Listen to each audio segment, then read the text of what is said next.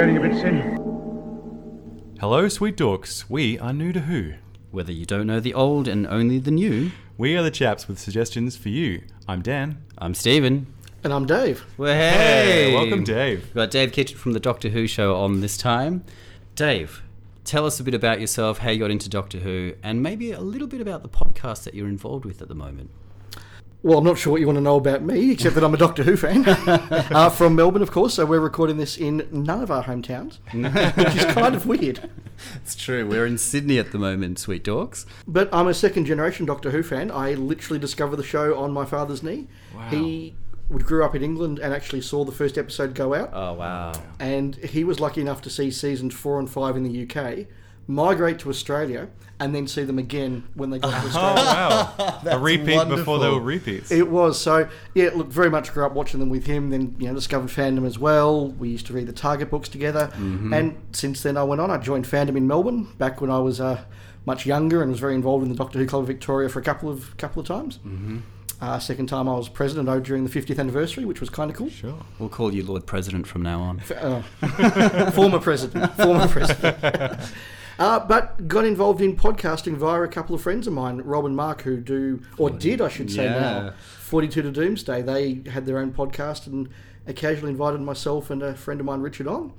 And after that, I was asked to join the Doctor Who show as a regular contributor, or as a, as a co-host with Rob, who I believe has already give, um, appeared on your podcast. Yes.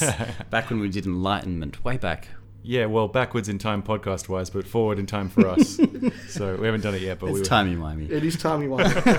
And so, you, and so you said that you told us before earlier that your dad, you got into it with your dad, and he he would buy novelizations. Yeah, so that's right. So he used to come home from work with the latest Target novelisation. Uh, he had a lot of the classic series that was repeated on Australian TV on VHS. So we just had his cupboard full of VHSs of the Pertwee years and the Tom Baker years. And Gold dust. yeah, it was it was it was really great. And um, look, one of my fondest memories as a fan was when the Enemy of the World was discovered. And I was at work, as many of us were in Australia when it came out, and I downloaded it, and I got to ring him and say, "Hey, I've got the Enemy of the World on my computer. Do you want me to come over and show Get you?" out that's here. beautiful. That's and, and just Oh. watching him watch that in the Web of Fear, and suddenly he was a 15 year old again. Yeah. And it was that was a really cool moment. Oh, for me. that is Dave, beautiful. that's so nice. I love that. And Dave, I guess you're renowned as a, a, a massive Hartnell fan, and I guess it's a little bit different, isn't it? Because like most people will have their doctors that they saw either the first one on the ABC, It's like usually, you the, and I. it's usually the first one, isn't it? Yeah, I think so. But you you consciously made the choice that Hartnell was your doctor later on in life. You say. Yeah, look, growing up, Pertwee was my doctor, and I think for exactly the reasons you said. It was the one that was always on on TV. Yep. It was one that I discovered when I was young, and I'm still a huge fan of the Pertwee era, and a lot of mm. my favourite stories are Pertwee stories. But over time, I suddenly realised the ones that I was going back to and really getting involved with were the Hartnell ones, and suddenly I realised without noticing that he'd become my favourite doctor. It's kind of like when you discover that George is actually your favourite Beatle. Okay, so I just want to dig a bit deeper here because there must have been something about the character of the first Doctor, a character that, by the way, I think has largely been lost in the mists of time. Whether that's hmm. missing episodes or the fact that it is another era altogether, there are episodes that obviously uh, have survived the test of time, but I think. I think it's a it's a misunderstood era. It's one that isn't as popular perhaps as it should be. Well, it's harder to relate to a little bit for It's 50 younger, plus years ago, I guess. people Yeah. now. Yeah, well, us as well, I suppose. I, I love the spirit both of the character and of the era. There's a real sense of science fiction on the frontier. There's a real sense of genuinely just going out and exploring both in what you can do as a TV show, but also the Doctor going out and just exploring worlds. He he as the character in those, those years knows nothing.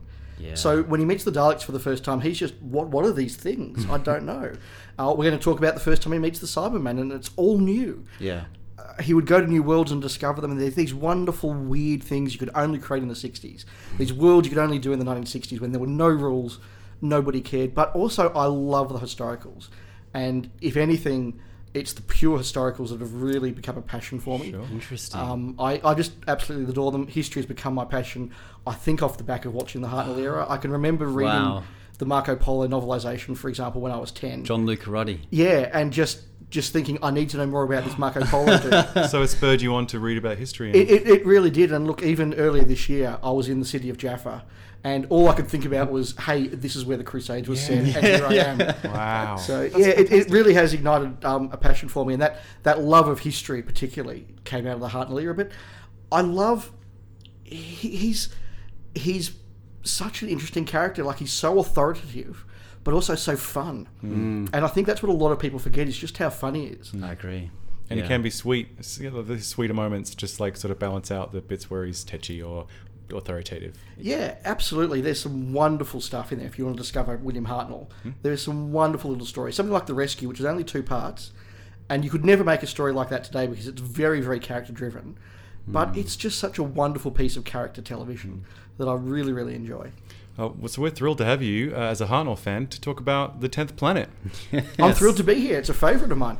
Wonderful. that's great. So we've chosen it for a number of reasons, Dan, and uh, we, we think back to, I guess, some of the initial reasons for of why we wanted to do this podcast, Yeah. which was to sort of highlight some of the firsts in Doctor Who. Mm.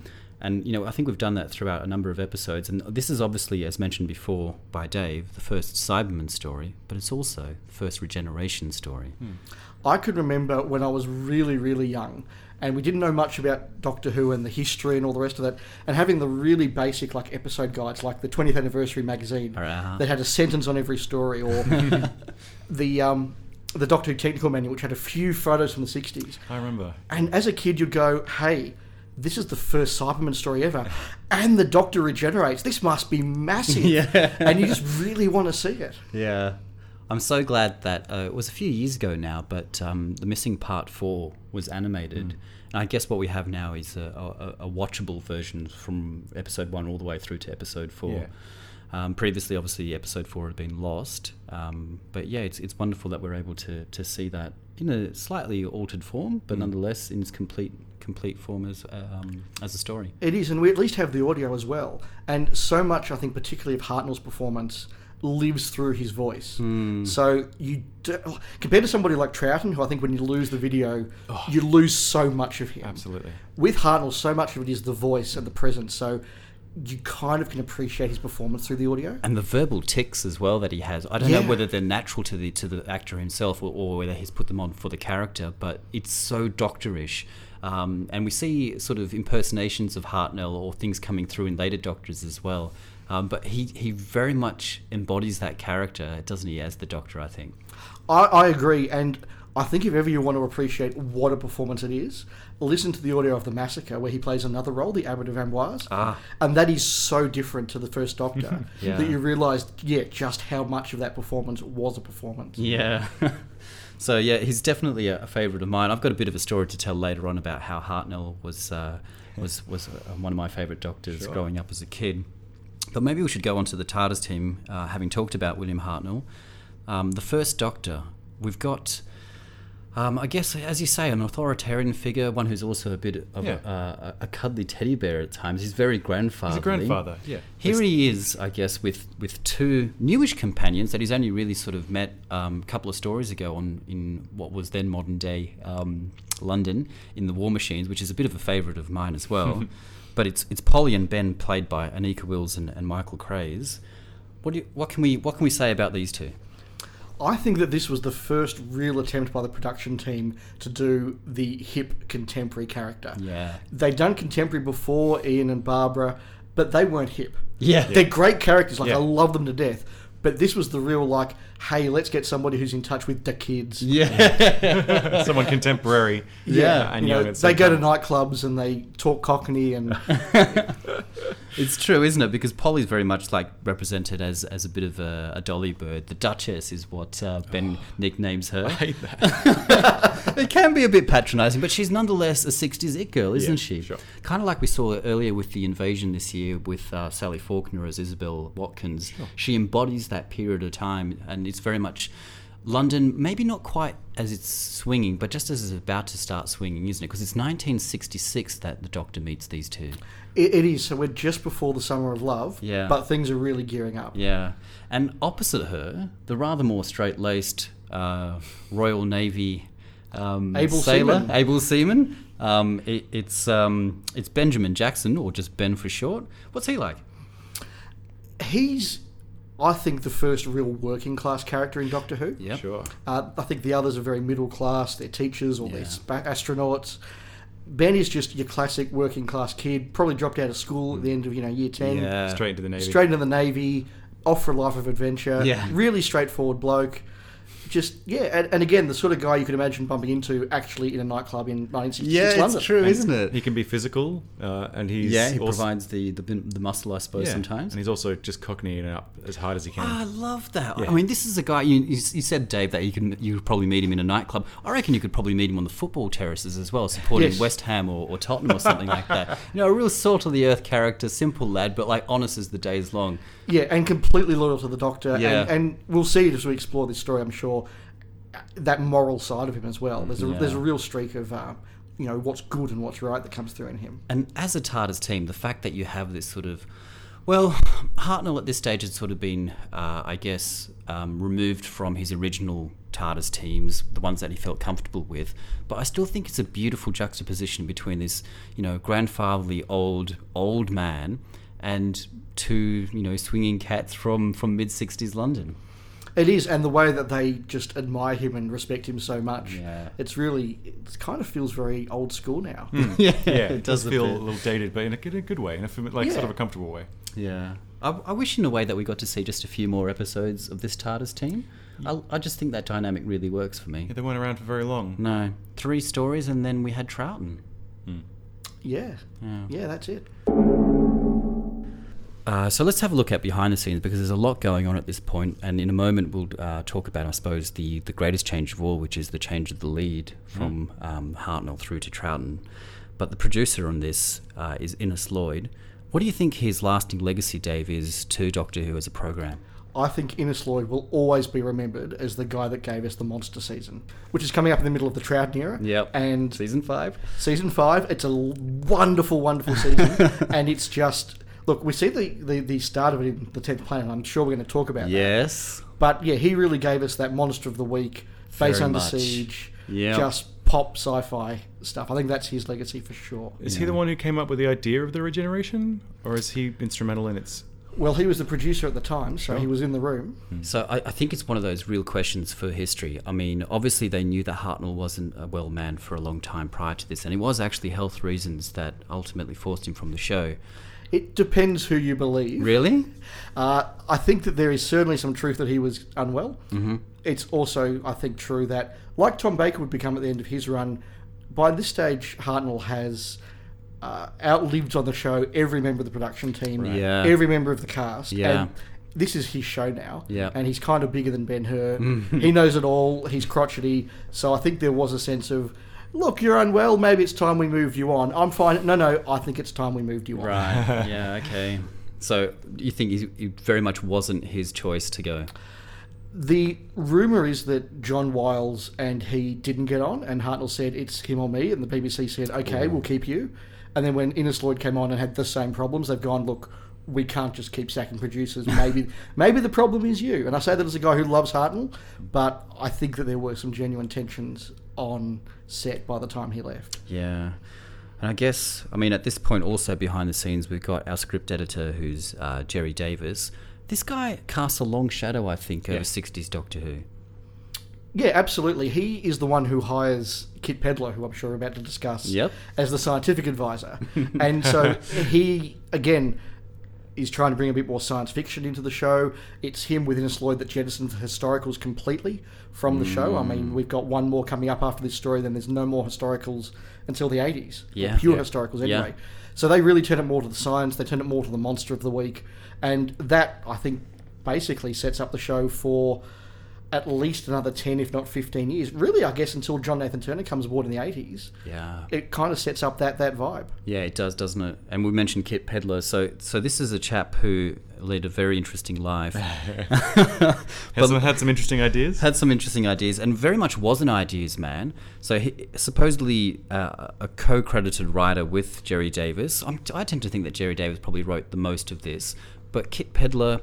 I mean, you mentioned he's a scientific advisor. Here he is, sort of bringing the idea, I guess, of cybernetics and advancements in tech medical technology into the show. and results, I suppose, in one of the most endearing or enduring uh, monsters, the Cybermen. Yeah, absolutely. Not only does he help to develop the Cybermen, and he he's credited as either a co-writer or based on the idea by yeah. for a number of the Cybermen stories through the '60s.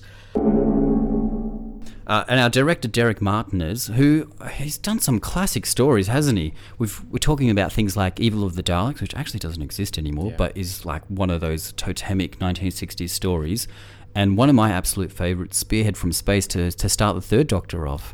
Yeah, I was looking at Derek Martinus's credits when I was prepping for this as well. Adding to that, the Ice Warriors. Adding to that, Yeah. Mission to the Unknown. Yeah. course. This is just a collection of classics, but Spearhead from Space, I think most classic fans would agree. If there's a Doctor Who story that you could just put on a cinema screen and watch as a movie, Yeah. Yep. it's that. But it's Yeah. also so important, like just such a, a pivotal point. Yeah. Yeah. So, I mean, he, he gets tasked with directing Hartnell's finale, mm-hmm. Pertwee's first story. Uh, he does the big Dalek epic in the Troughton era. Yeah. He does the big introduction of the Ice Warriors. He has some big stuff, and I think it's only because he stopped doing directorial work in 1970 that we don't really remember him I, th- I think in the right. same way as some others. I think you're right. So he's a heavy hitter that they trust with the big stuff. Definitely. yeah. So, Steve, if you were going to sum up this story in a dazzlingly eloquent single sentence, what would that be? Well, it wouldn't be this. In the polar wastes of Antarctica, a frail and aged doctor, nearing the end of his life, his first life, encounters an incredibly strong and powerful race of mechanoid creatures that he will meet many times again in the future. But will the doctor, the original you might say, survive this particular adventure? Lovely. Lads, what's that off in the distance there? Just there seems to be a snowstorm coming through. Oh, it's, it's coming pretty quick. Yeah, I, just those figures, they're huge. What are they? I think we're about to find out because we are heading into the spoiler snowstorm. Hold tight. Here we go. So, what we have here is the first appearance of the Cybermen. This is a monster that is generally regarded, I think rightly, as being second only to the Daleks. Yep. They are brought on here not necessarily as a replacement for the Daleks, but very quickly the potential of them is seen by the production team, and with Terry Nation being a little bit difficult about the use of the Daleks, they start to go, well, if we can't use them, maybe we can build these Cybermen up as a adversary. And, and you see it right through into the modern series when Russell T Davies takes on the new series. The first big monster he brings back, yep, the Daleks. Number two, they're the Cybermen. Yeah. Sure. They're the big reveal for series two of the new series. But what we have here is something very different to what we come to know as the Cybermen. Now, that first appearance at the end of part one, they walk out of the snow, big, imposing, kind of look like robots from a distance. They club down a couple of guards. And then you have this close up of them, and you see they've got human hands. Yes. Oh, yes. and then you pan up, you pan up, and the face is like it's not a robot's face. Hmm. It's a it looks like a man behind a cloth, and Yes. it's got all this tech around him, and it's just the weirdest thing, and it's so wonderful. I think it's fantastic because it really speaks to the true horror of the Cybermen in my mind, which is the body horror. These are people who have engineered themselves to a point where they can prolong their life through medical technology. And initially, what we're seeing here, I suppose, is the rudimentary form of that. They haven't quite perfected it yet. They haven't turned themselves into robots in the way that we see, I guess, particularly in that Earthshock episode that we looked at, where they really do look like. Um, um, Techie, techie robot, Yeah. silver shining. Instead, here instead, what we have are, are essentially, you know, cadavers wrapped in bandages, p- held together by bits of technology and string, and it's just god awful. So much so, of course, and we'll talk about this later on, that it comes back in this form in uh, series ten with Capaldi. Yeah. It, it is incredibly memorable, but you do generally believe with these Cybermen that yeah, they are people or former people that have had the surgery and become Yeah. you know cybernetic, but there's still human bits there. Yeah. But they also talk about how they've had certain emotions removed from their brain. And so we see that in some wonderful exchanges, particularly with the Doctor in part two, Yeah. where they are completely indifferent to the lives of the astronauts that are in danger. The Doctor asks them about, you know, that, that famous love, pride, so hate, good. fear mm. speech. Emotions, love, pride, hate, fear. Have you no emotions, sir? Beautiful. It's it's a wonderful moment. But at the same time, with these Cybermen, you still get this idea that there's a human inside them. They're, Yes. they're a little bit glib. Yeah. and a little bit smug. Like there's one point where Simon turns around to General Cutler and he almost sighs and goes, "You should not have done that." Yeah. this is when he alerts uh, space control. Yes. Yeah. And, and and you feel like, okay, yeah, there, there's still there's still a human brain underneath that. I love that they have names. Yeah. So we have Krang as the leader, uh, Jarl and Gern, is it? And it's just one of those things where it's like, oh my god, they never did this again. And it's probably right because it doesn't quite suit the Cybermen of later stories. But for these ones, because these are essentially dead humans wrapped Yeah. in, in bandages and, and and plastic, I think it actually adds to the chilling factor of them. This is uh, these Cybermen are for me like they really they really sum up what I love about classic series Cybermen is that they're not robots. They're they're people who have gradually over time replaced themselves with technology uh, to the point where they're no longer really human, and they've taken out one of the things that makes them human, which is their emotions. And it's one of the things uh, I, I love the the new series uh, Cybermen, sure, but it's one of the things that I'm missing from the new series Cybermen. They're a bit more robotic, a little bit more like automatons, and they don't have that sadness about them that I always feel as Cybermen is that they've lost something. And they're a cautionary tale. I think I've said it before. They're kind of a cautionary tale. And um, in the '60s, I suppose, it's sort of like the dawn of the computer age. Technology is starting to move at a pace where people, especially older people, can't keep up, and they're, it's uh, something they're afraid of. And now it's, I think it's even more relevant now, since we're carrying this kind of space age tech in our pockets everywhere. And Yeah. people, some people, uh, you know, people can get obsessed with it, and uh, you know, it's just sort of like it fits really well. And that's why I just love these Cybermen really nail it home because, as you said, rather than becoming sort of like the metallic, shiny, hard robotic Cybermen uh, of uh, the later seasons, they're they're really recognizable as as men or former men. And, and what you see here is the Cybermen genuinely believe that they are better off. Yeah. And so when they talk about taking the Doctor and his crew and the others at the polar base back to Mondas and converting them into Cybermen, they're not doing it like the later ones would because we can or we need the numbers. Yeah, yeah. They're just going, hey, we're going to do you guys a favour. Yeah. We're going to make you better. It'll be awesome. Yeah. um, and and I love that in this story, and I don't think it would happen in later Who, and certainly not in modern Who. They do take the time. That whole scene where the astronauts are in danger, and the Cybermen don't say, "No, no, ignore them. You know, we're busy. Look at us." They're like, "Oh, they're they're going to die. Like you can't save them now." And the humans are, "Well, we need to try." And the Cybermen are, "Okay, cool." yeah. Yeah, Ha- Have a try, and at the end, when they the, the astronauts blow up, they're like, "We told you so. Yeah. You didn't need to bother." Yeah, it was illogical for you to do that, but fair enough. Yeah. Yeah, like they were proving a point about how accurate they were. Yeah. That did stand out for me that they actually said they stood back and said, "No, let them do it. That's fine." Hmm. it was uh, a very uncyberman and it was gr- I I enjoyed it. It was great. Hmm. It, it was, and particularly as we've seen those astronauts for now almost two episodes, hmm. you actually give a damn when they You're get blown invested up. for sure. And so, so for both the audience to be invested and watching the characters, particularly Polly, be invested, Yep. And then contrasting that that with the Cybermen who are like, "See, we told you so. Let's mm. move on." They will not return. Why not? It is unimportant now. But we must get them back. Well, There is really no point. They could never reach Earth now. But Don't you care? Care? No. Why should I care? Because they're people and they're going to die. I do not understand you. There are people dying all over your world, yet you do not care about them. so callous. It's a, yeah, it's a wonderful way to do it. yeah, it really is. Yeah, rather than just having an impassive robot to to indulge them in that way to then prove that they were wrong. Yeah, it's it's particularly heinous, I think, Yeah. on their part. All right. Well, you mentioned the uh, the astronauts and uh, the Snowcap base crew as well. Maybe we should we should just sort of skip through them. Our our um, our leader, I suppose, is General Cutler, played by the Canadian Robert Beatty. Wow, isn't he great?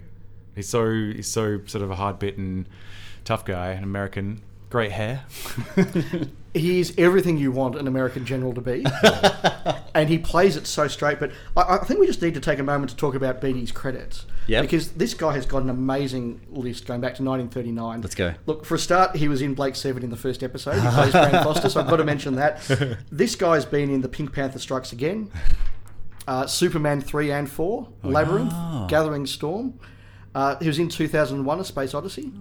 And interestingly enough, he played Lieutenant Bush in the 1951 adaptation of Hornblower, which is a part that Paul McGann would play in the TV adaptation. So nice little extra link there. But yeah, this is this is a big deal for Doctor Who to have this guy. Like, I don't think we recognise him now, but for 1966, this was a guy that was in blockbuster films. Yep. Sure. And he rocks up in Doctor Who. Yeah, definitely. And it's it's really nice to have an American that doesn't have a BBC Englishman playing, playing an American accent. He does it. Though it's Canadian's much closer to American, so it's much more believable. It's at this point that our American sweet dogs will say, "Ah, actually, he's definitely Canadian." Yeah, most definitely. But do you know who he is for me, at least? Um, he very much typifies that sort of mid 20th century, post World War II stereotypical image of the American general. And it's very much uh, based on um, uh, uh, General Curtis LeMay, one of those real hawks with, um, within the, the, the Pentagon. Uh, and we see it. Uh, I suppose again in things like uh, Doctor Strangelove, where you have General uh, Jack D. Ripper. I think this is that type of character again, seeping through that public consciousness and imagination at that point in time.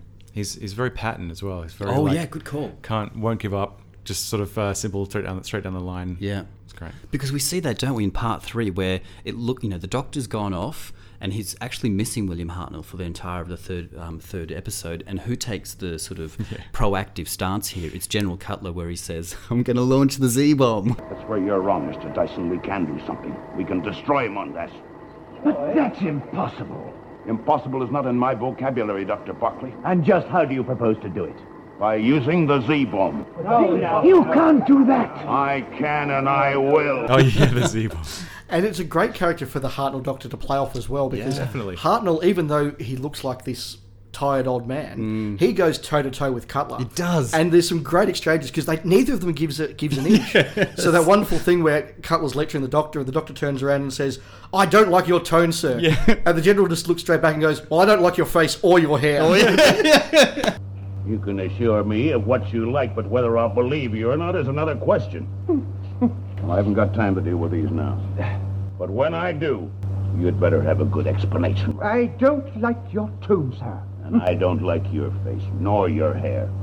The hair crack. I was not expecting that. I I loved it. I, I can imagine. It makes perfect sense. The American general, short back and sides. He is like this Edwardian slash Victorian grandfather with like the swept back Yeah. white hair. It's brilliant. I totally forgot about that. It was so funny.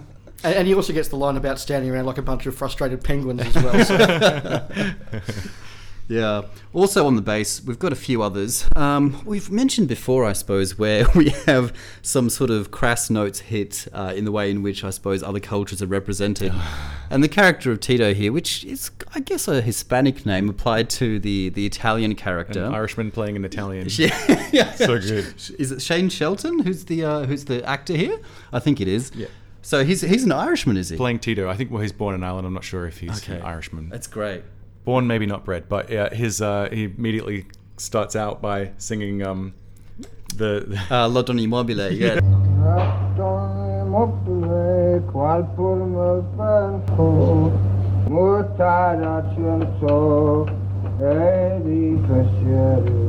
it's very cliched. Um, and then you've got sort of the rest of the the international meant to be sort of an international team. You've got Americans, Australians, Yeah. and then when you get to the UN, there's a I think it's played by a Greek actor. I'm, I'm not sure if he's playing it Greek, but there's also um, an African gentleman in sort of traditional African garb. And Yeah, I I don't know if they're sort that. of playing on like national stereotypes, which is a little and it's a little clumsy, but like I think it is, but it's it's like the '60s attempt Sure. at that sort of internationalism and the spirit of you know the UN. And we see it again later with uh, Troughton. What's that episode with Troughton? Moonbase. Yeah.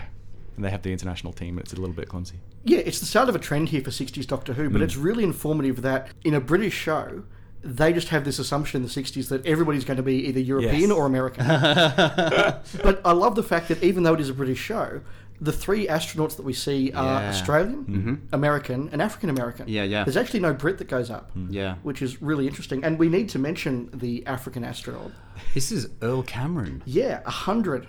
the oldest living surviving, uh, I guess, cast of, uh, of of classic Doctor Who.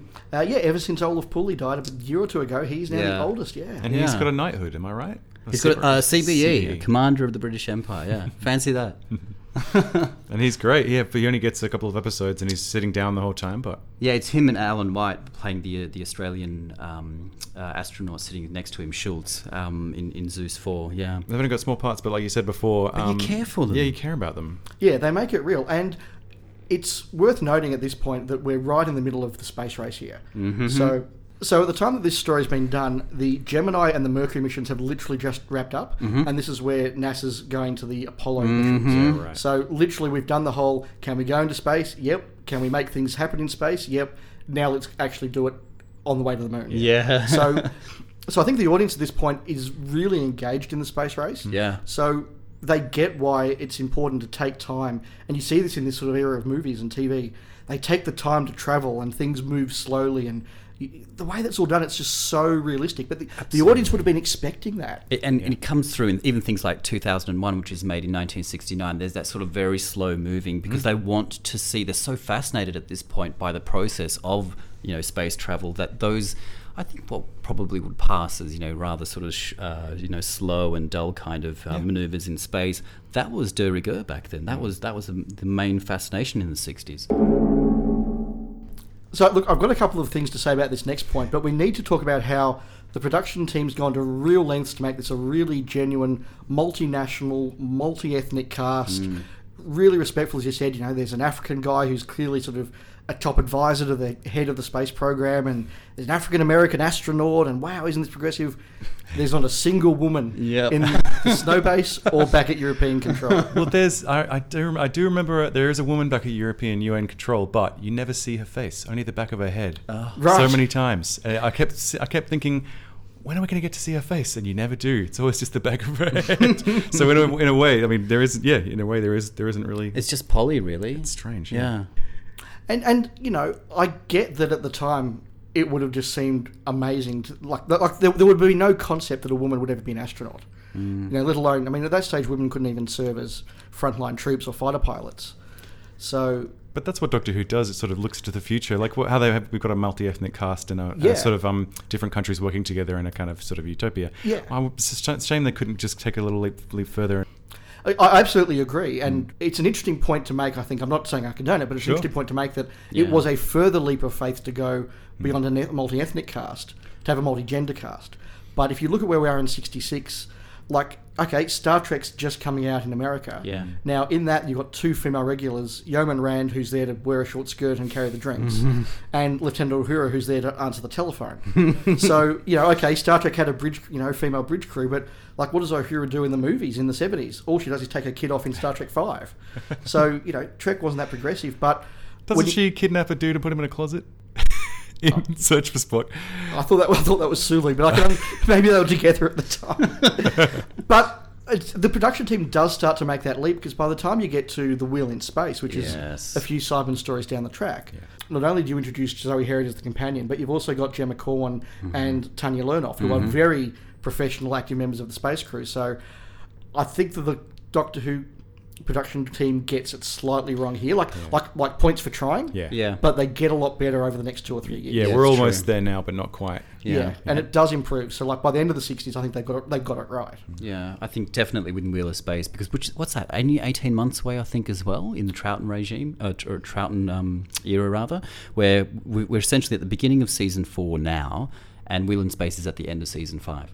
Exactly. So, in that space of two and a half, basically less than two seasons, Yeah. I think they do get it right. So they're they're getting there. You know, there. But but it it just it really stands out now. Yeah. Okay, well, I'd like to talk about um, another first in this particular story, which is the introduction of what would become essentially Doctor Who in apotheosis with respect to its narrative structure, and that is the base under siege. So this is this is something that I guess is a tried and tested formula that Doctor Who will repeat and refine over the next few years, particularly as Dave said earlier in season five, which is like really the apotheosis of that.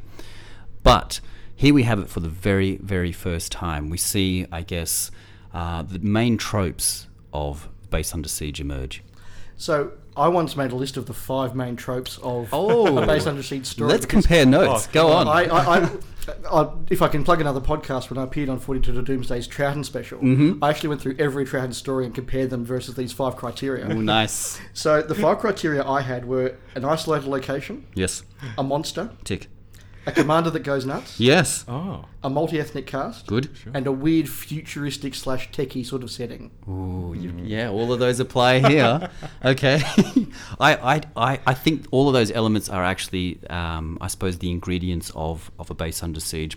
In terms of the narrative structure, the way that it progresses, I've got about ooh, half a dozen points or so. Please. Just want to go through these and let's sort of tick them off as they go through. And I'm, I'm really sort of extrapolated this, not just from the 10th planet, which again is the first one of its kind, but from base under siege um, stories that we get all the way through after this.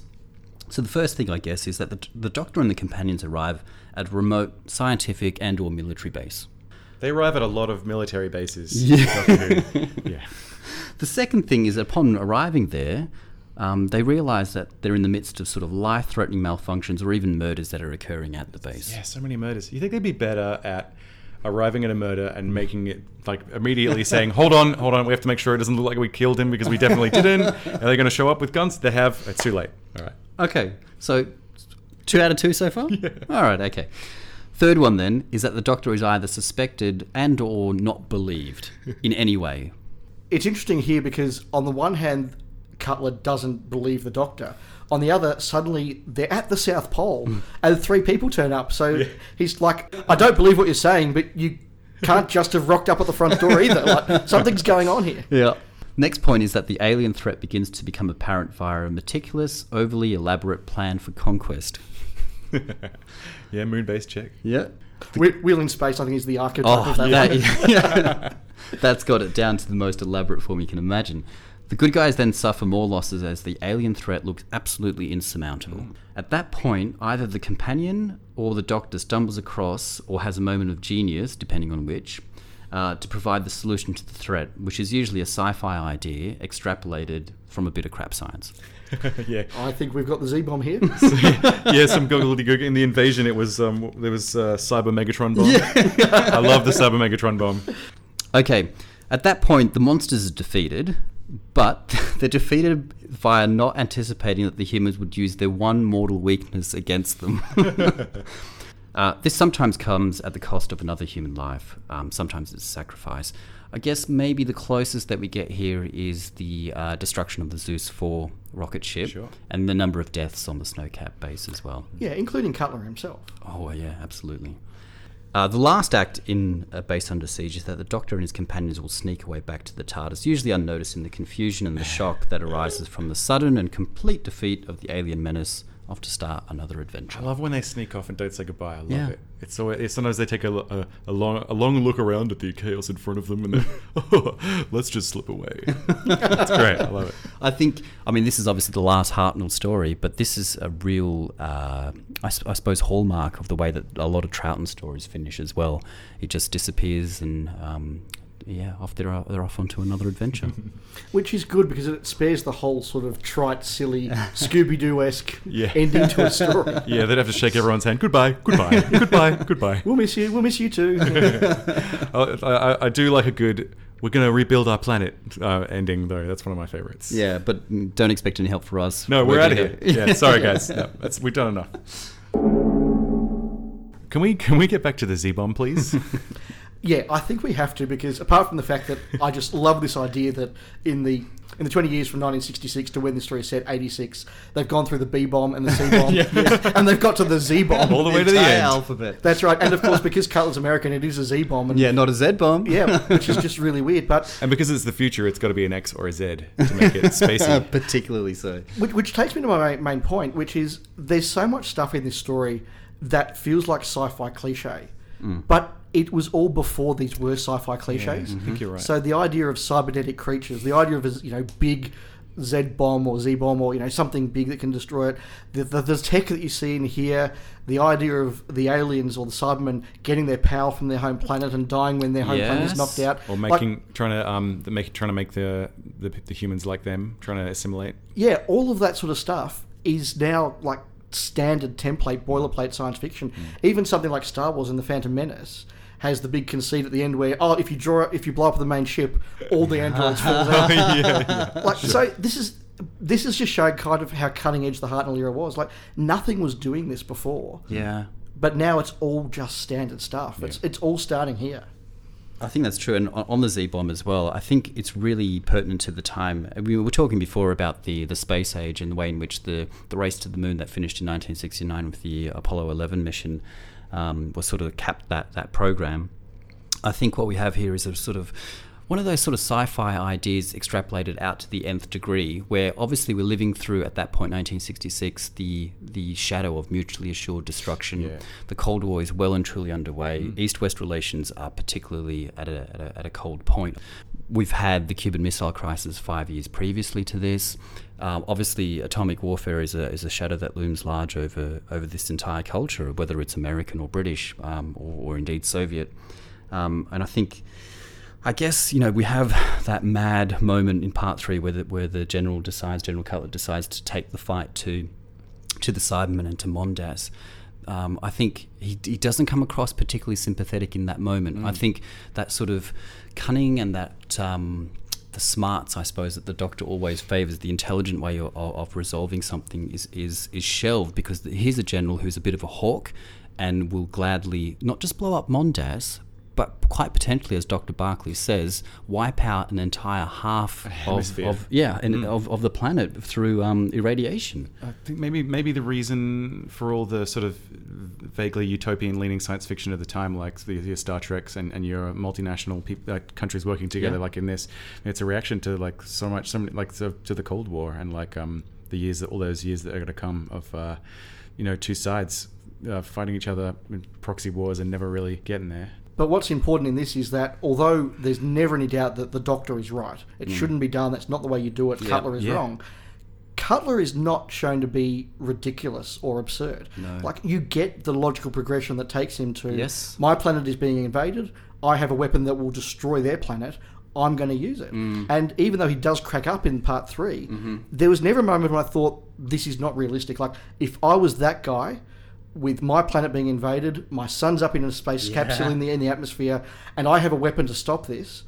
I'm going to use it. And there's a, there's a great moment where Polly actually calls him out and says, "I think you're enjoying this," and he ah. smacks her right down and says.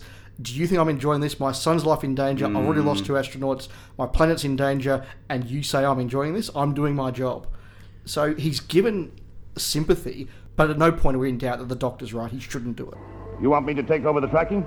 Yes. Establish contact immediately. Uh, one other thing. This is a dangerous mission. We need it for a brave man. So we ask for volunteers. So? Your son volunteered. Cutler, are you there? Yes, sir. Yes, I'm here. You sent my son to his death. You realize that, I hope. I think you're right. We are allowed to understand the thought processes and the emotional sort of stresses that you would be put under in that position to come to that situation where it's like, what do you do? I don't know what I would do. I'd like to think that I'd do what the doctor does. So that's a sort of governing principle in my life. I think he does lose a little sympathy once he learns what might happen to a whole hemisphere of Yeah. people, and then still decides to disobey his um, his superiors and go ahead with it. But you're right. I mean, it's, when you're dealing with um, potential death of his child, people go to extreme lengths and do all kinds of things when that when that happens. Yeah, I think that's a particularly important aspect, and the inclusion of the Zeus 5 astronaut as General Cutler's son is critical in that telling of the Sure. story. Sure. Otherwise, it kind of just makes him into a Yep. Guy goes mad and wants to win. Exactly. And, and the supporting cast actually come down on both sides of the argument. Dr. Barclay comes down on the side of the doctor, but a couple of the others are like, well, hang on, these aliens are invading us. Yeah. Maybe the general's got a point.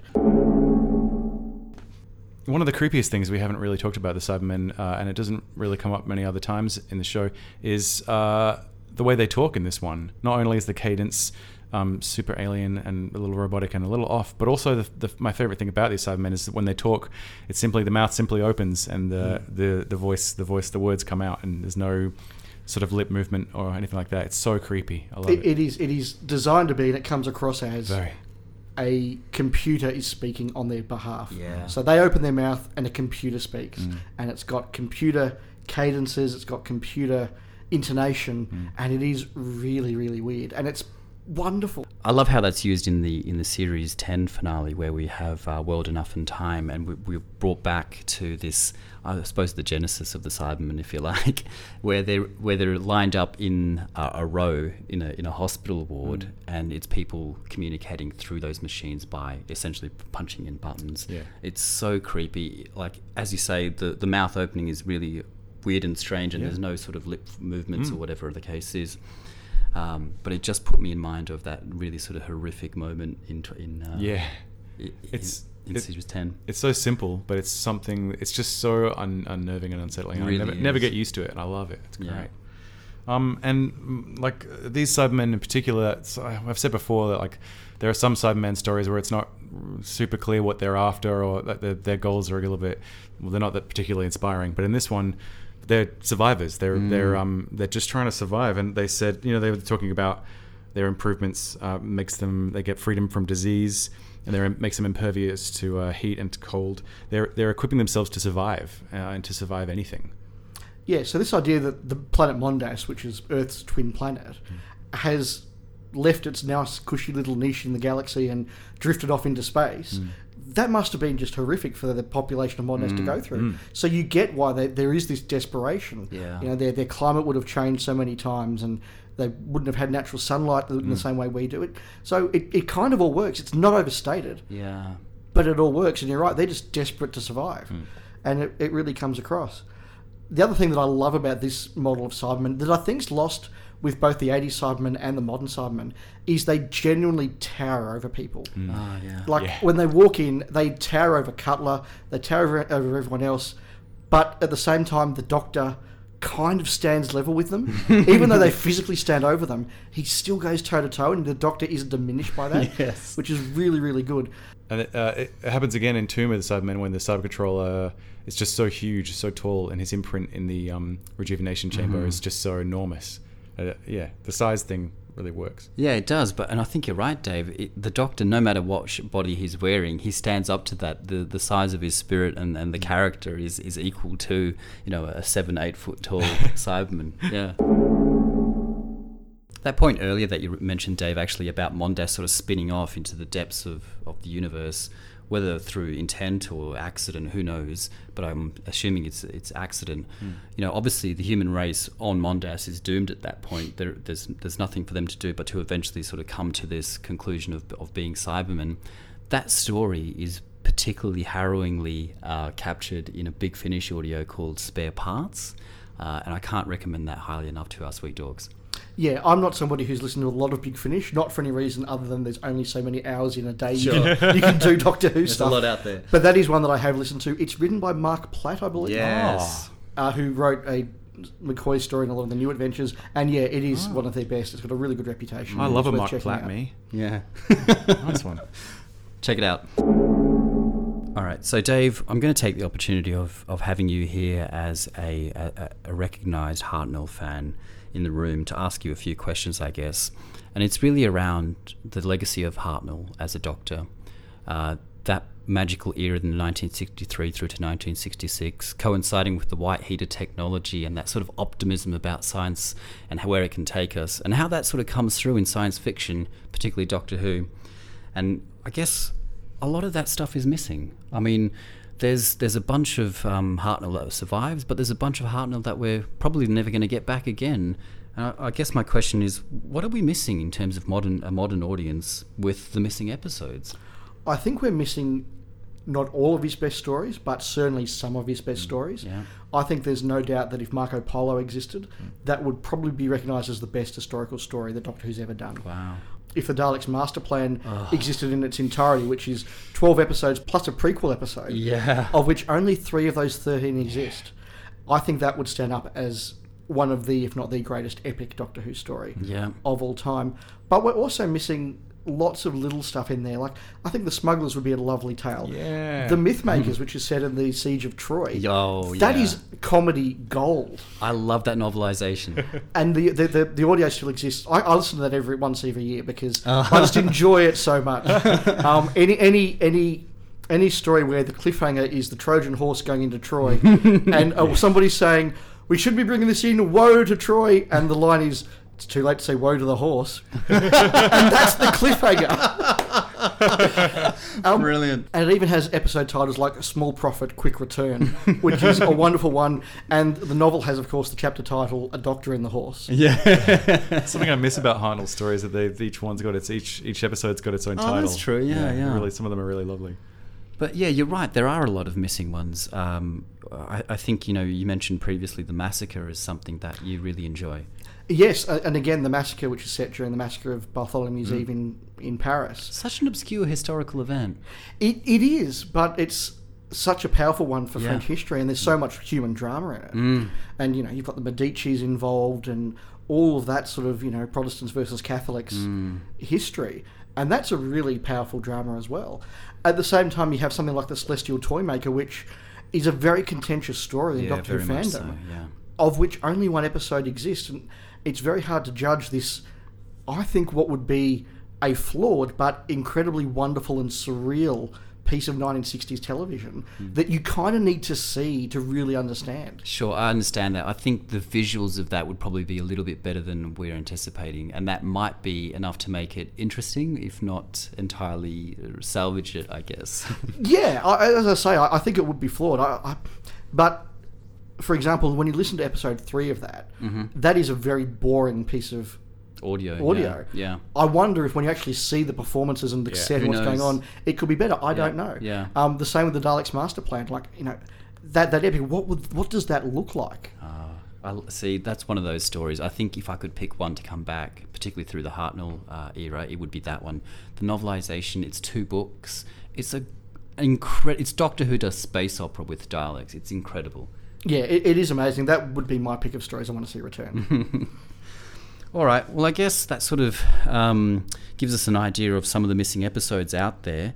But what about, I guess, what we have seen, which is quite recent in recent times, an adventure in space and time, and and how that. I mean, I'm going to put my cards on the table and say that I feel that it is a really beautiful love letter to that era. I mean, what what did you get out of that? I mean, you you're, you're far more familiar with Hartnell than most of us, I think. Is do you think it's an accurate representation for the most part? Does it hit the right notes, or do we get a view of of that era that maybe just actually didn't happen? I think that emotionally, it certainly hits all the correct and accurate beats. Yeah. There are clearly characters in there that have been, uh, you know, wor- m- m- merged together or smushed together into one character to save the drama. There are clearly bits of drama that are inserted there to make it exciting, like all the stuff about the um, set designer who refuses to work for a woman producer and everything. That's all completely made up. Mm. And, and and I guess in that sense, if I was, you know, the grandkid of that set designer, I'd be a little bit peeved. Oh yeah. But you need to have some drama and some tension in there. At the same time, though, a lot of the exchanges between the Hartnell character and others, particularly Sidney Newman, are taken directly from people's memories. Wow. So that wonderful scene where Hartnell's not sure it's all working and he's not sure if it's going to work and he sort of wants to walk off set. As Sidney Newman comes, he says, "No, you're great, and you're the right man for the job because I remember you the performance you did in this, and remember when you're in that movie, and that's the guy I want to see in this show." And Hartnell's like, "Oh wow, you know, you really want me? I'll, I'll stay." And like that's a really lovely moment. It is, Um, yeah. and, and that is all, all completely accurate.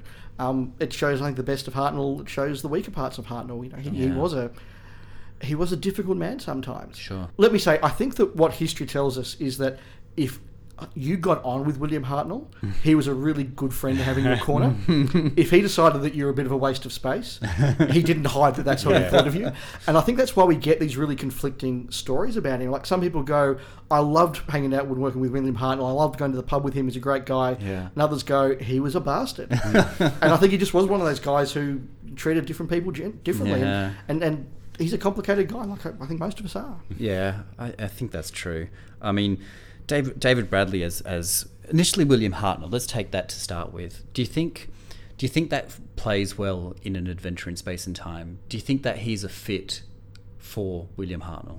Yeah, absolutely. I think he captures Hartnell wonderfully. He captures his relationship with Verity Lambert, the first producer, really Yeah. well with his family, but also that part of Hartnell that he loved this idea that he was now an icon for children. Yeah. And so there's that wonderful scene where he's the children in, the, the park, park, recognise yeah. him, and he, he goes and leads them on an adventure, and like that. That's very accurate. We've got a little bit of home footage of him at a couple of air shows, for example, playing the Doctor, Mm-hmm. and he clearly was just loving this idea that he was this figure that children looked up to, and and I think Bradley captures all of that really well, and at the same time captures the fact that this was a guy who was you know running on a treadmill really fast trying to keep up, Yeah. and I think sometimes terrified that he wasn't. Yeah. I, I think they were just got really, got really lucky that they picked an actor like David Bradley. I mean, they could have picked anyone, um, and they were just lucky that they picked someone who's just so compelling to watch.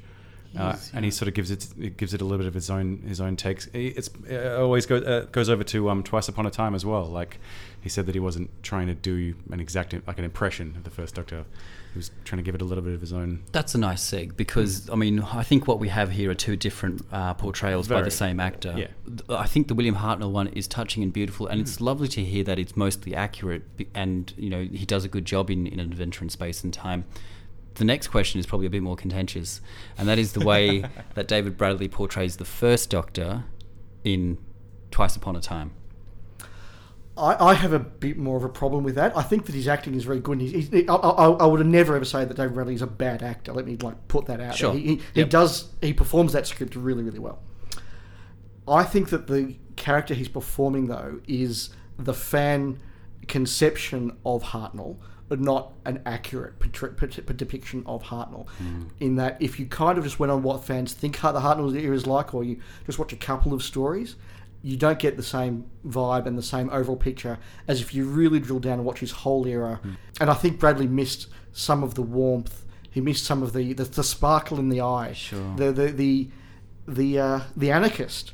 Now there were times where Howell's Doctor is just this fun-loving anarchist who just wants to throw society. And, and and you know we talked about him being in the '60s and he's got the long '60s hair Yeah. and, and everything. And in, in, we, we referenced the War Machines earlier, where Polly's like, "Oh wow, I dig your fab gear," and like compares him to John Peel, the DJ, or something. Yeah. so there is that part of him that. I don't think that Bradley captured well. Now, how much of that was the script? How much of that was Yeah, Bradley? did they write that in or not? Yeah, I, I don't think it was written in. Uh, so it, it's tough for me. As somebody who watches Hartnell on a regular basis and knows his stories well, Yep. it is hard for me to compare.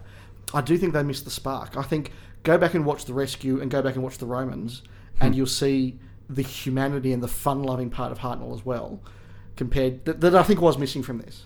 I, th- I think you're right, and I think one of the things that maybe uh, sticks a little bit for me is the fact that we have the representation of an old man from the '60s, with I suppose the not so liberal ideas around gender equality in particular.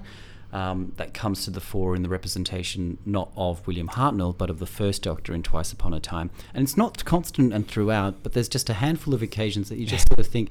I think what they're doing is is mistakenly conflating the idea of William Hartnell as played by David Bradley in An Adventure in Space and Time, particularly the sort of uh, uh, the brash side of him, the not so sort of smooth side of him, with the character of the First Doctor that, as, as we've said, is he's grandfatherly and tetchy, yes, but he's also incredibly warm and, and lovely. He and wasn't just, a typical old man at the time. No, exactly. I really, I, I enjoyed it. Like I, I think those those things that you put in there, um, like his un PC elements, I thought they were just fun and they fit into the story well. Like it was, they made it an entertaining story and it was a good idea. I see what you mean. Um, like conflating him with uh, with an old man at the time when in fact he was anything but Yeah. the character at least was uh, maybe a little bit off. But I, I just really enjoyed it. It was just a pleasure to watch them interact and see him on screen. And I just think Bradley.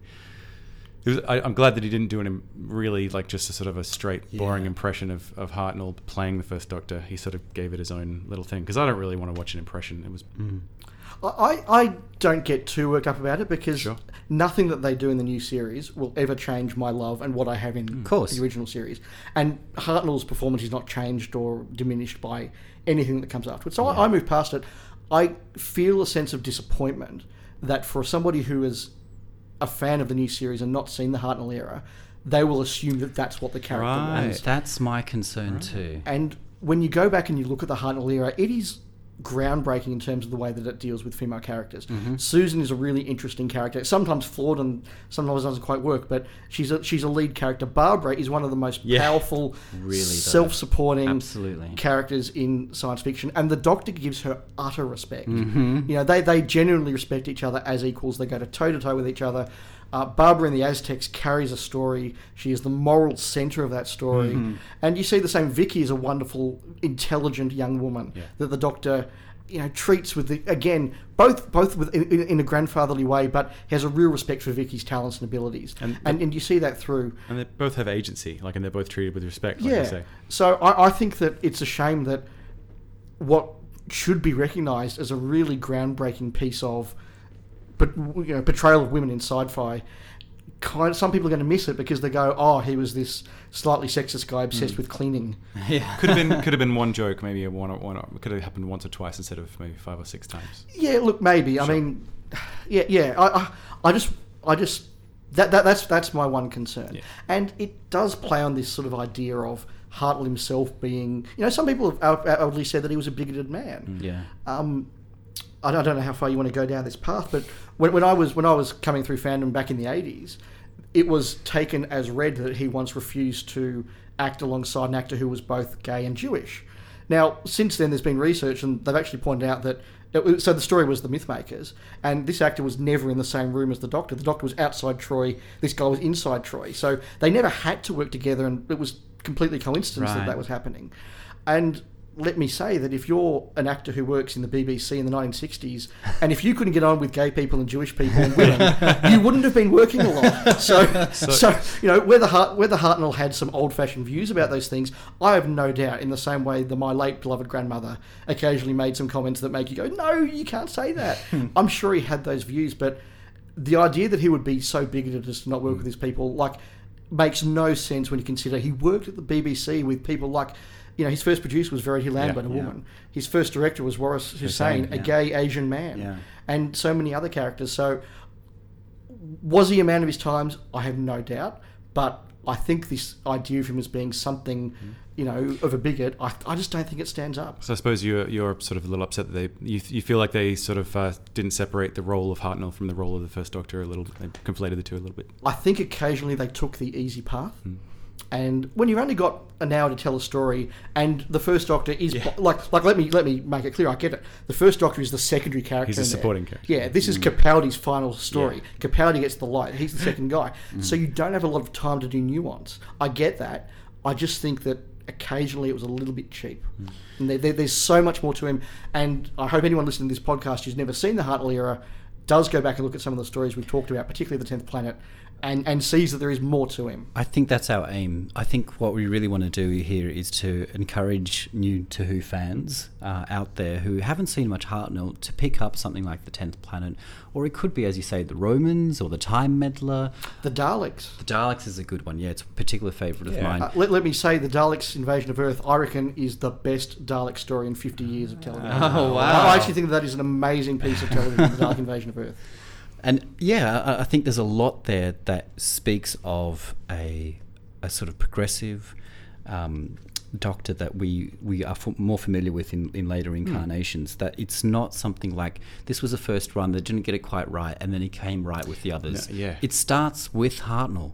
Yeah. It really does. It really does. I, I totally agree with you guys.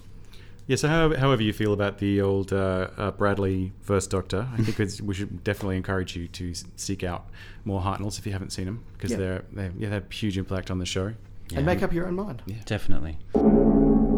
So I suppose we're nearing the end of the first Doctor uh, of William Hartnell's reign as the Doctor. Not the first Doctor, the Doctor, the definitive, you might say. Um, Dave, I'm going to hand this over to you because it's it's quite a poignant and touching moment in the history of Doctor Who.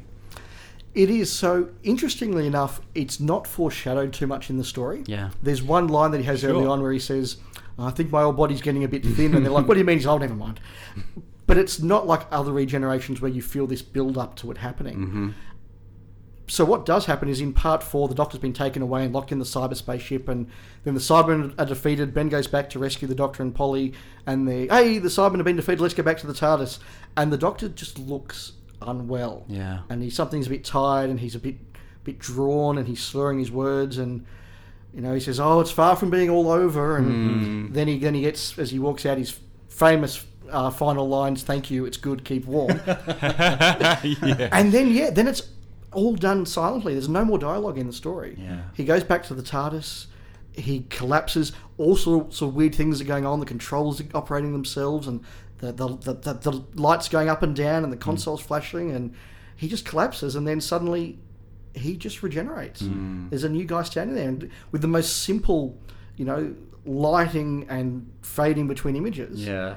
But it's a really powerful moment. If you didn't know it was coming, it would just be such a such a mind trip. Like Can you imagine the reaction of viewers at home watching this? It wouldn't have been announced. No. It would have just happened, and there you have a new man. a new face somehow Yeah. for some reason appearing, and then what's going to happen next week? Like you got to know. no Yeah, idea. it must have. I, I just can't imagine what that would be like today.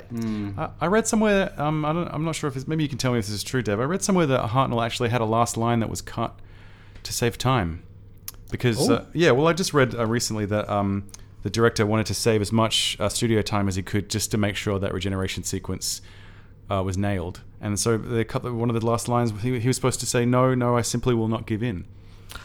And doesn't that change? Doesn't that change the whole the whole ending a little bit? I have heard that. I don't know whether it's Sure. apocryphal or accurate, and, and probably nobody would know now because let's face it, anybody who was in that room as a production team or a crew is long since passed away. Um, there are a couple who are still alive. Anneke Wills is still with us. Mm-hmm. Um, I met her a few years ago, Oh, and wow. uh, the costume designer of the Cybermen, uh, Alexandra? Alexandra Tynan. Yeah. she was on the stage that time. Ah. Wow. So she was not just the costume designer of the Cybermen, she was the costume designer for the 10th planet. So it was her job to make sure that Hartnell was in the right clothes and when he lost his hat she had to go find it. so she was she was standing there as, as the doctor regenerated, so to speak. So but but people like the director, the producer, Hartnell himself are long gone. We'll probably never know. But Yeah. I've certainly heard that, yes. Yeah. I, l- I love the idea of that. that changes everything. And it does feed into the idea of um, of Moffat in uh, Capaldi's last story refusing to regenerate. Oh yeah, there is that as well, I suppose. Yeah. And it does explain why the Hartnell Doctor like lasts for like 450 years or something, and all the others last for about 100.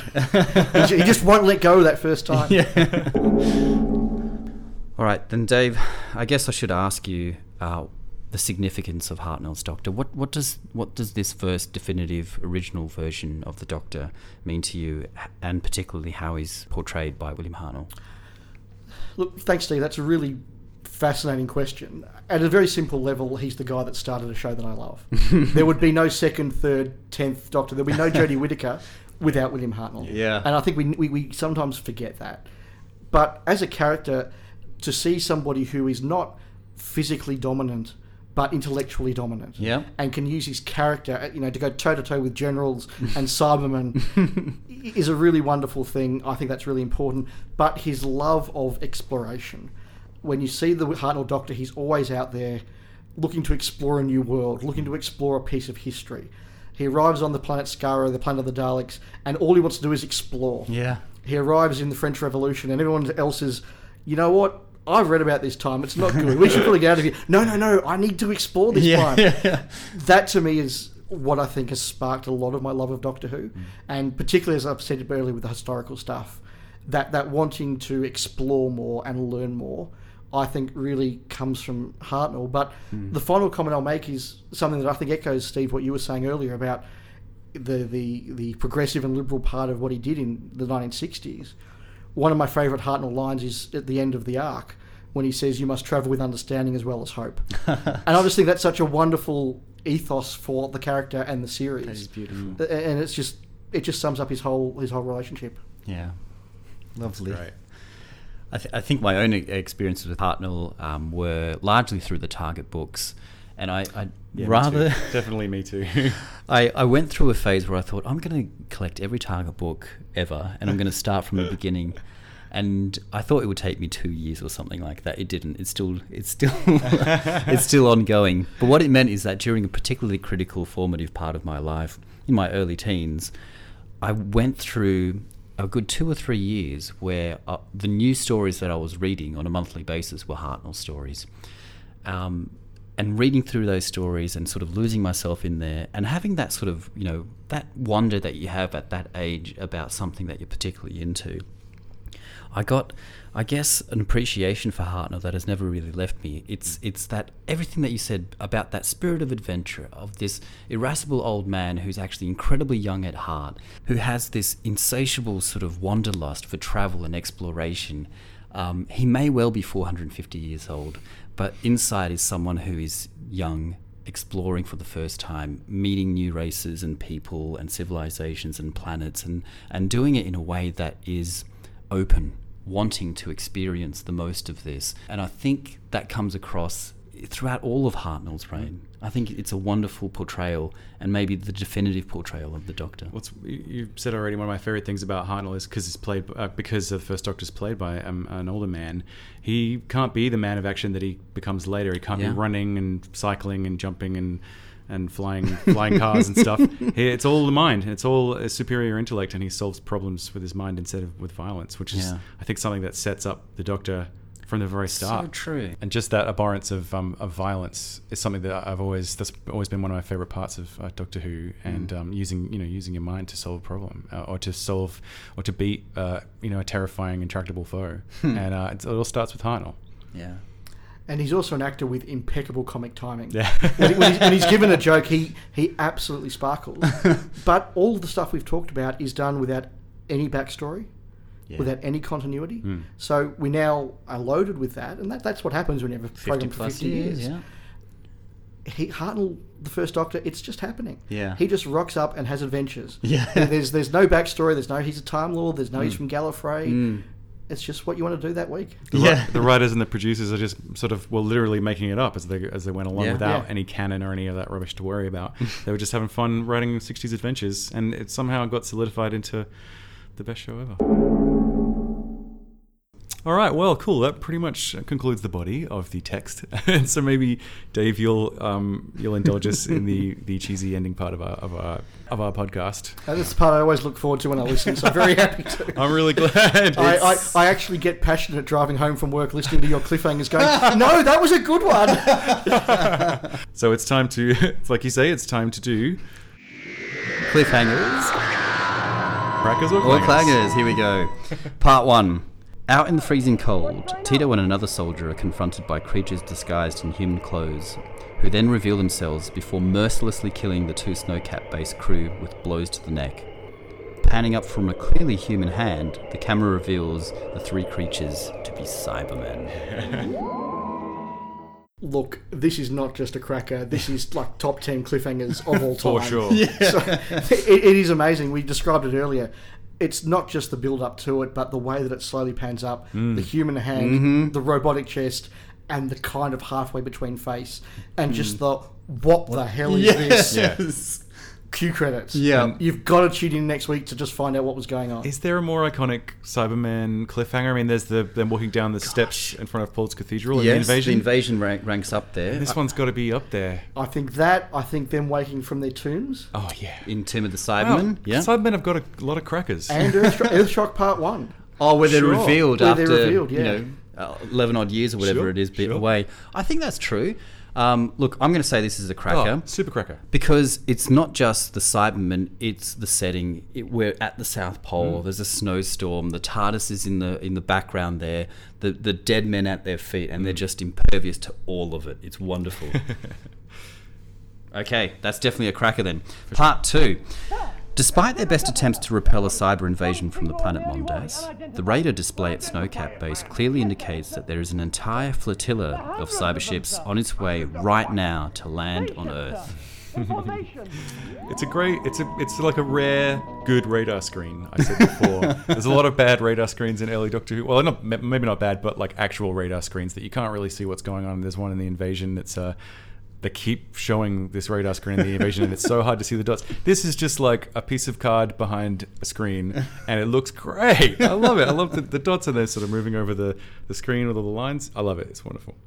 it's one of those cliffhangers that escalates the drama Yeah. and turns things up. So it goes from okay, there's eight Cybermen invading to mm-hmm. wow, there's thousands of Cybermen invading, mm-hmm. and just as you said, that image of all those dozens of little dots Yeah. on the radar, without any need for special effect. Yeah, yeah. You just go, wow, there's dozens of them, It is- and they're coming towards us. It is kind of like halfway between world uh, word peril and actually filming a million Cybermen spaceships. Well, it's, it's- like a nice, like a neat, concise, clean way of is. showing it. And it's 1966 and we have no budget, and it's probably the cleverest way of doing it. I love it. This is a cracker for me. Because I love, I love how it's done. Cracker for me too. All right, it's unanimous again, Cracker. Part three. Well, it's a classic Doctor Who countdown as we reach towards zero on the launch of the dreaded Z bomb. The Z-bomb. I'm going to call Clanger on this one. it's partly because it's so cheesy. Yeah. It's partly because you know they're not going to launch the Z bomb. But even more so, we saw Ben sabotage it two That's minutes true. beforehand. True, very Yep. true. Where Barclay even says, all we need to do is take out this bit and it will look like it's about to launch, but at the last moment it will stop. so you go, well, I know it's not happening. There actually is no tension. There's no danger. So yeah, it's a clanger for me. I love me a good countdown uh, cliffhanger. I love them. But uh, yeah, you're right. Like we know it's not going to happen, so it's kind of um, a little silly. Yeah, I think they've done it better. We talked a long time ago about the Inferno countdown. Oh, man, that was is so a good. classic. This Yeah. one, not so much. Not so much. Part four, then, and we've mentioned it, but it's the Doctor who staggers back aboard the safety of the TARDIS. He's drained, he drops to the floor, apparently dead. But a strange light seems to catch from within and obscures his form. As the regenerative light disperses, we begin to see the Doctor's features blend and transform into that of another man. I'm getting chills just hearing this. that did is, so that well, is, again, we have we have to go above Cracker. That is classic as well. It's a moment in televisual history. You change the lead and it works. It's unbelievable. And like we said, like at the time, I, I'm sure that would have been mind blowing, especially for kids who have no idea it's coming. Yeah.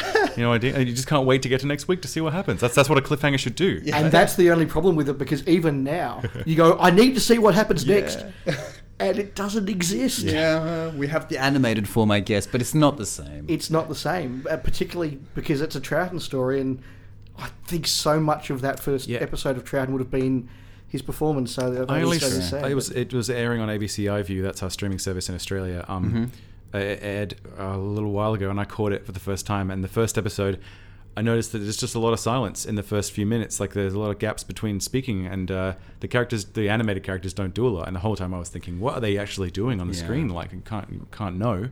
But yeah, it did it's definitely lost something. And like you say, Trout, a lot of Troughton is physical. So yeah. And also, I suspect there's a lot of Ben and Polly giving a lot of really, Yeah. you know, bizarre looks. Like, what's going on? Yeah, yeah. yeah, but that's all sadly lost now. Uh, obviously, this is an ultra cracker, one of the Yeah. crackers. Yeah. uh, any any regeneration is you know something that you, you can't miss, and the- they're, they're all different. Uh, there, I don't think there are any real clanger. Oh, there's one. okay, if we're gonna, we're not gonna go there. No, no, no. but yeah, this one's like you know one of the biggest crackers, Yeah. and the first one, Yeah. the first regeneration. It's wonderful. Lovely. Great. All right. So, well, we've come to that time now where I guess we should find out what Bridget thinks. Let's let's uh, let's cue up Bridget and see what she thought. Now it's my turn. All right, you're listening to What Did Bridget Think? with our guest, Bridget, and you're about to find out what it's like to be forced to watch uh, a 1965 episode of Doctor Who by an angry American general at gunpoint. Bridget, what did you think of The Tenth Planet? It was dated. It was very, very dated. The sound quality was terrible. I fell asleep in the first episode for 20 minutes. You did fall asleep. Yeah, that was I missed the first episode a little bit. Watching it with you. I did realize how bad the sound quality was. Like, uh, like you really had to listen to find out, figure out what people were saying to each other. But it was okay because everything was crawling around at a sl- snail's pace, narrative wise, so I could pick it up without really getting all the dialogue. So you had plenty of time to to uh, really soak up that sort of Ben and Polly character development. Oh, yeah. Yeah. they had to really run the show. What happened to the doctor? He just kind of keeled over halfway and was like, I'm going to have a little nap for the whole episode. Yeah, he just he apparently he just informed informed the producers that he was too ill to do that episode, and they uh, just wrote around it. But like apparently they'd made provisions for that because he was pretty wobbly at the time, so they kind of they kind of like made preparations in case that happened. So they kind of didn't have he didn't have a lot to do, right?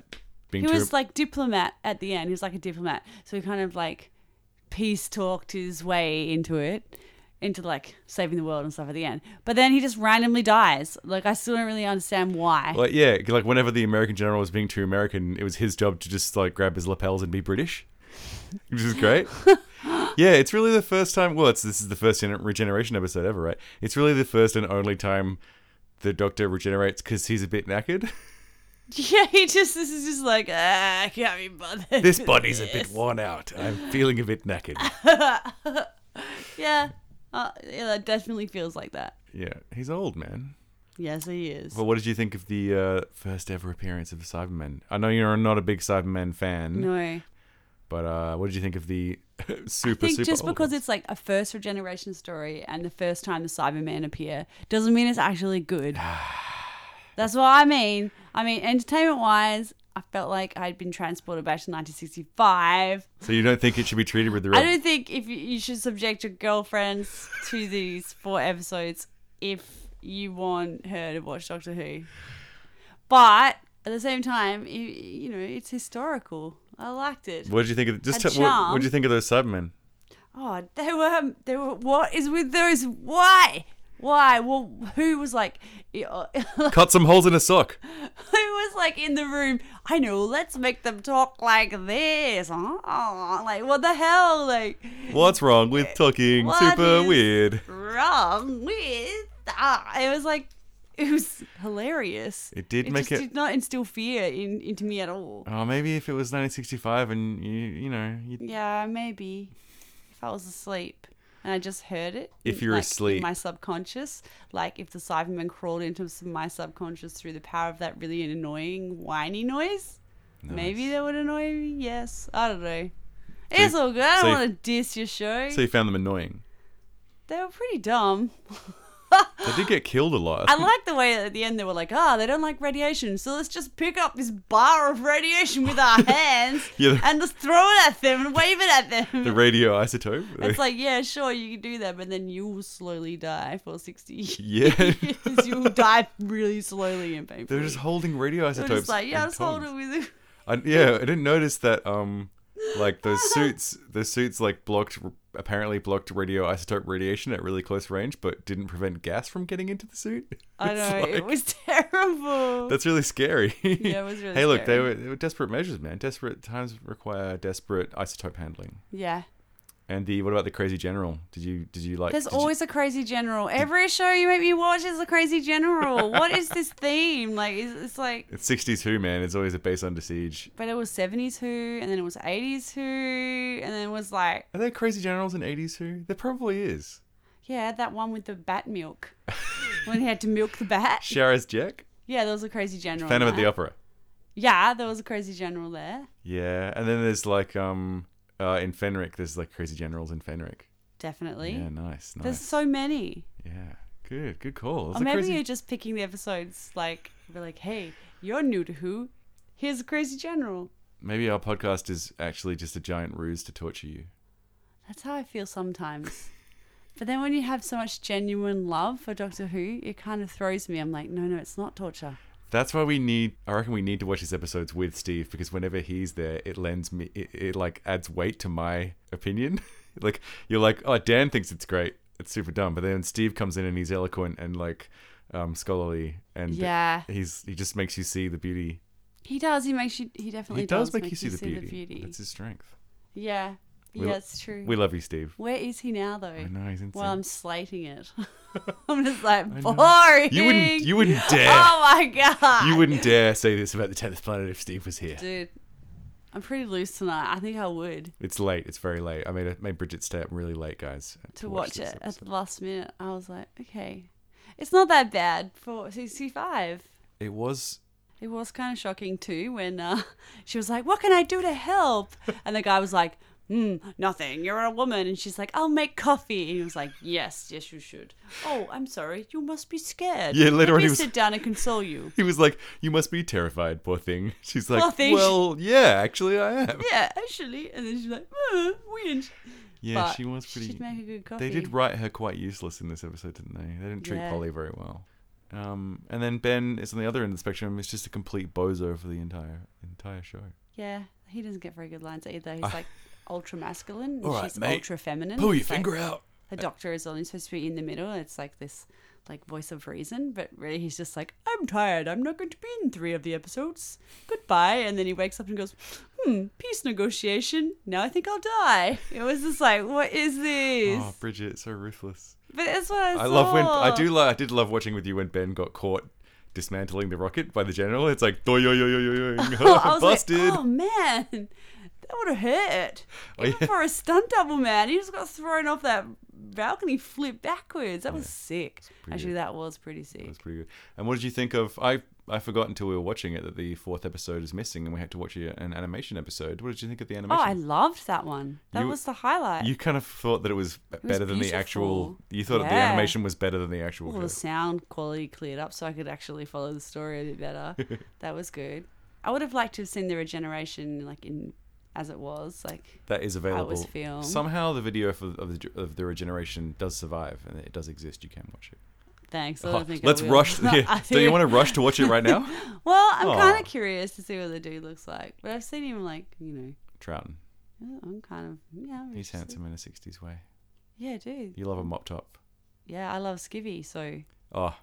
Oh, is there a skivvy? well, there was Ben was wearing a skivvy the entire episode. You didn't even notice. I did notice. I wasn't going to bring it up because I always bring up skivvies. I was like, don't be that girl that just brings up the man in the skivvy all the time. Don't be that stereotype. But I was. I, I did notice. It was a good. He's a. Navy man. He's very handsome. Oh, yeah. He likes to barge his way in and shout and wear a skivvy. It's good. So, Bridget, 10th Planet, uh, give us your, like, you know, a couple of sentences. What's your final appraisal? And would you recommend it to partners of uh, of Doctor Who watchers or possibly people who aren't prepared to watch 60s Doctor Who? What would you be? What would your advice be? Well, if you're not prepared to watch 60s Doctor Who, this is 60s Doctor Who. So why would you? um, yeah, I don't know. I think it's probably the better one of the episodes that you showed me from the 60s.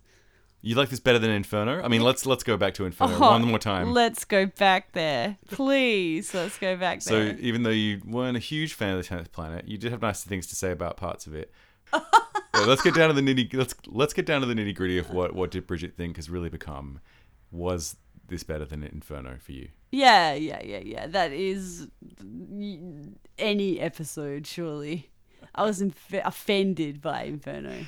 I'm not trying to always bring it back to Inferno, but it's burnt me in my soul. This one was okay. It was just it was just dated.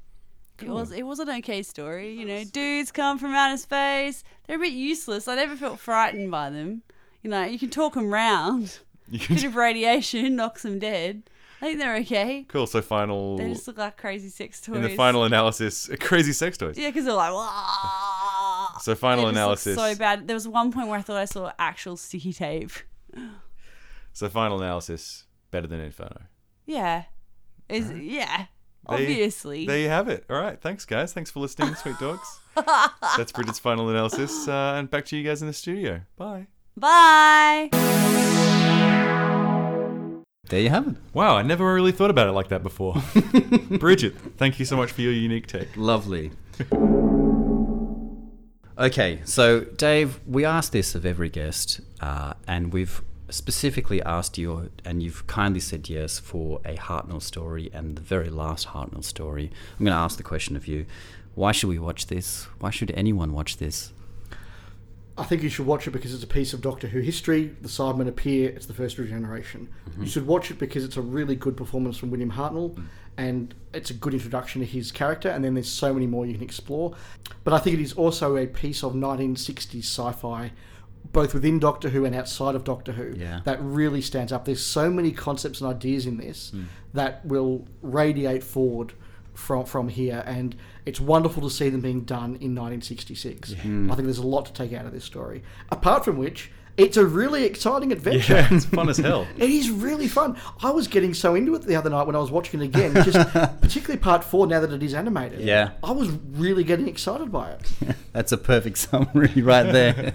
Distilling really all the points that we've raised so far. I think so. Yeah. So Dave, thank you. Thanks so much. So it's come to that time of the uh, the show again, where uh, I guess we're going to be sharing the love. Recommendation for this month is on the time lash. Uh, Scottish lads Ben and Mark talk Doctor Who, as the title suggests, over drinks. Catch them on Twitter at on the time lash. uh, next time, Dan, what is it going to be? Oh man, this is well. This one's like a well, it's consistently voted as a way high up in the uh, fan favorites, And I it's think like last time actually topped it. Yeah, maybe it's the Caves of Androzani. That's uh, we're going from a regeneration story to a regeneration story. Yes, It's we are. Peter Davison, the Fifth Doctor's final story, and it, it stands apart from a lot of his work because it's pretty, Mm-hmm. it's quite, it's pretty dark. It can be quite messed up, but it's also pretty amazing. It, it's one of the absolute classics of Doctor Who. and I can't wait to talk about it next time. It's one of the best regenerations and one of the best regeneration stories Yeah. that there is. Not, yeah, and it's one of Davison's best. So I can't wait to do that one. Lovely. Next time. Okay, so comes now to, for us to, to say thank you and, and farewell to our guest. Dave, you've been absolutely wonderful guiding us through the Hartnell years as well as the 10th planet. Yeah, I just doing- want to say thank you. Doing double duty for us. Yeah, Thanks so yeah. much. No, I really appreciate it. I've had a lot of fun having this conversation. And could you tell us maybe where we can find you on Twitter or on or the podcast that you're doing at the moment? Uh, yeah, so look, I'll plug the podcast that I'm involved with. Yep. I'm the co-host of the Doctor Who show, and we have a monthly flagship episode as well as a whole lot of other things that go on on our feed in the meantime. And I do that with my uh, my friend Rob, who has been on your show already. Mm-hmm. uh, but outside of Doctor Who, I also put together the Goodies Pirate podcast with my friend Richard. So if you're a fan of the Goodies and if you grew up in Australia watching Doctor Who, I think Oh, you probably yeah. would be. Uh, by this, we, we we went through every episode of the Goodies, one episode at a time, and went back. We reassessed them, talked about what worked, what didn't. Uh, one of my favourite segments was uh, what they couldn't get away with today, where we had some pretty honest conversations. Oh, yeah. So that that's out there. But uh, the other current project that is now about a season in is a podcast called Spacefall, a Blake Seven podcast, where Richard and I are going through every episode of Blake Seven in its 40th anniversary, hmm. and again, just talking about what we love, the references, what works, what doesn't work. So yeah, there's a bit of material out there. If you search for the Doctor Who show, the Goodies Pirate podcast. Or Spacefall, a Blake Seven podcast on Facebook or on Twitter or on iTunes, you'll find all of those. Perfect. Fantastic. Thank you very much. We look forward to that. You can buy the DVD of The Tenth Planet from BBC Online, or buy and download the episodes from iTunes. You can follow New to Who on Twitter at New to Who Podcast and also on Facebook, or even email us at newtowhopodcast at gmail.com. You can find all our episodes at newtowho.com or on iTunes or you know wherever you get your podcasts. And if you feel like you want to click subscribe or leave a review for us, it helps people notice us and helps get us out there into podcast world. So that would be wonderful. We hate goodbyes. So until next time, I'm Dave. I'm Stephen. And I'm Dan. All right. Just seeing you.